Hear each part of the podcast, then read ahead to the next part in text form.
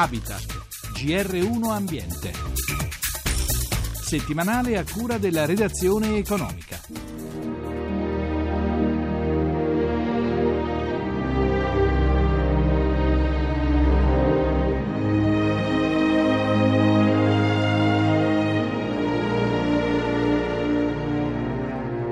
Forse a qualcuno sarà capitato di vederla entrare in un fiume o di avvistarla per qualche istante prima che sparisca in una macchia e si sarà chiesto: ma che animale è?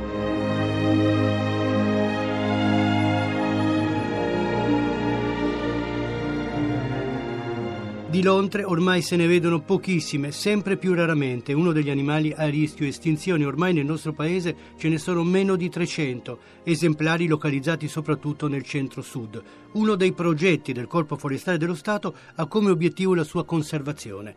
Livia Mattei, primo dirigente della Forestale, segue in Abruzzo uno di questi progetti di tutela della fauna selvatica, che parte dal ripristino degli habitat in cui vivono. Ma oltre a cercare di salvare gli ambienti naturali, che altro si può fare, Mattei? Sono altre azioni che possono essere condotte, che sono come dire complementari sulla lontra selvatica e sul territorio, che sono quelle che appunto abbiamo messo in piedi in Abruzzo, nel centro lontra di Caramanico Terme, e che sono progetti di ricerca che quindi producano dati scientifici su questa specie poco nota in natura e a progetti tesi alla mh, comunicazione, alla sensibilizzazione, a fare innamorare in qualche modo il grande pubblico eh, della lontra ed aiutare così in modo indiretto la sua tutela. Ma di che cosa vive la lontra e che cosa la minaccia? La lontra vive nei fiumi, Sono inquinati e quindi un ambiente sì, fortemente degradato. Oltre l'inquinamento c'è un forte ed importante problema di salubrità dell'habitat, di continuità delle aste fluviali. La lontra è una grande camminatrice, ha bisogno di tanti chilometri di ambiente integro. La lontra mangia pesce ed è un animale che è al vertice della catena alimentare.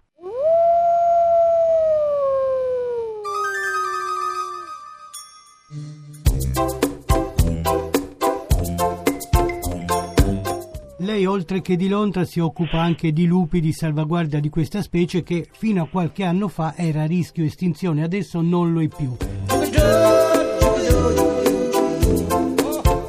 Che cosa avete fatto per salvarla? Gli stessi principi applicati al lupo potrebbero essere applicati anche alla lontra? Sì, eh, ovviamente la storia delle due specie è molto diversa, ma alcune delle azioni condotte sono state analoghe. Eh, il lupo, come ha detto lei, è un animale che è assolutamente uscito dal rischio di estinzione, che è ancora minacciato e che pone un altro genere di eh, problemi di coesistenza con l'uomo in questa ricolonizzazione che da sé ha fatto grazie proprio alla sua potenza diciamo, biologica ed ecologica del, del, territorio, incrementato di numero rispetto agli anni bui, ha rioccupato un sacco di territorio italiano, è arrivato sulle Alpi e oltre e quindi se per un verso eh, gode di miglior salute rispetto alla lontra, eh, per l'altro eh, incappa ad una serie di problemi collegati spesso alla sua scarsa conoscenza e ai motivi di conflitto. Quindi, Molti hanno paura del lupo, in realtà non si tratta di un animale pericoloso. No, il lupo non lo è, ovvero così come tutti gli animali, se, se proprio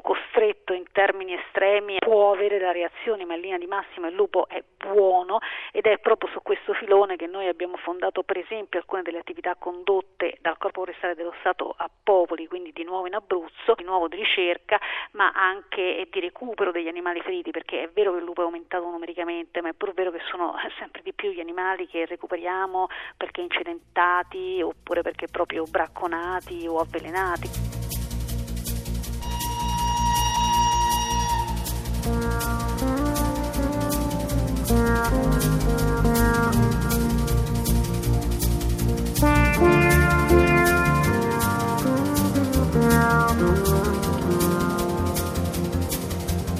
Per quasi un mese ha viaggiato in lungo e in largo per l'Italia dei veleni e dei rumori per diffondere informazioni sulla situazione ambientale delle nostre città e per promuovere la tutela ambientale.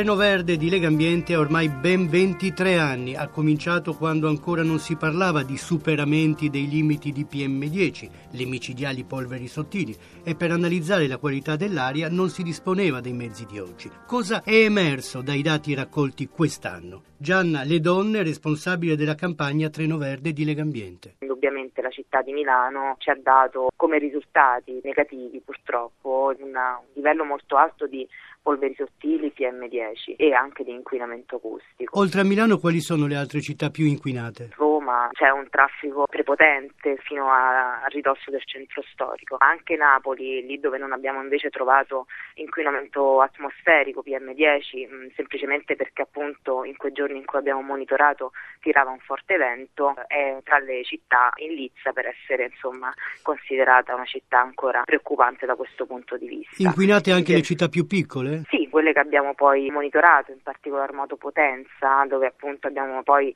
eh, riscontrato la presenza di inquinamento acustico e una bassa presenza di PM10, non significa che non siano inquinate, hanno una mobilità su gomma che è spaventosa rispetto al numero di abitanti, insomma parliamo del 60%, 70% di abitanti che scelgono la macchina piuttosto che il mezzo pubblico. Avete eh, avuto anche delle sorprese positive? Grosseto si attesta a essere la città con meno inquinanti atmosferici e meno inquinanti acustici. Genova è a ridosso del mare, quindi insomma questo sicuramente favorisce la dispersione degli inquinanti atmosferici. Il ricambio dell'aria. Il ricambio dell'aria.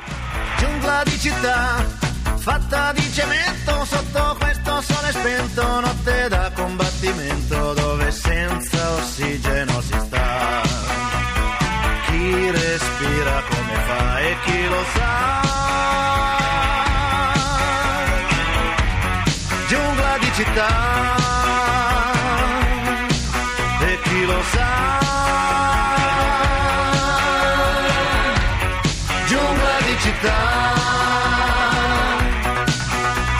Rossella Muroni è direttore dell'Associazione Ambientalista. Cosa è cambiato rispetto a vent'anni fa? Sicuramente le amministrazioni sono più attente e più sensibili. Quello che manca ancora è il coraggio delle decisioni, politiche importanti che ad esempio sostanzino il trasporto pubblico locale, che quindi diano veramente ai cittadini la possibilità di lasciare a casa le automobili. Ecco, a fronte della mancanza di coraggio della politica, però presso i cittadini invece c'è un'opinione pubblica sempre più favorevole a una qualità ambientale maggiore maggiore e anche a fare scelte di vita più sostenibili, che in questo momento di crisi economica vogliono dire anche sistemi di gestione delle risorse familiari più sostenibili. Senza ossigeno si sta, chi respira come fa e chi lo sa per oggi la nostra trasmissione termina qui. Da Roberto Pippan e in regia da Francesca Ribrandi l'augurio di una buona serata e di una buona Pasqua. A risentirci sabato prossimo.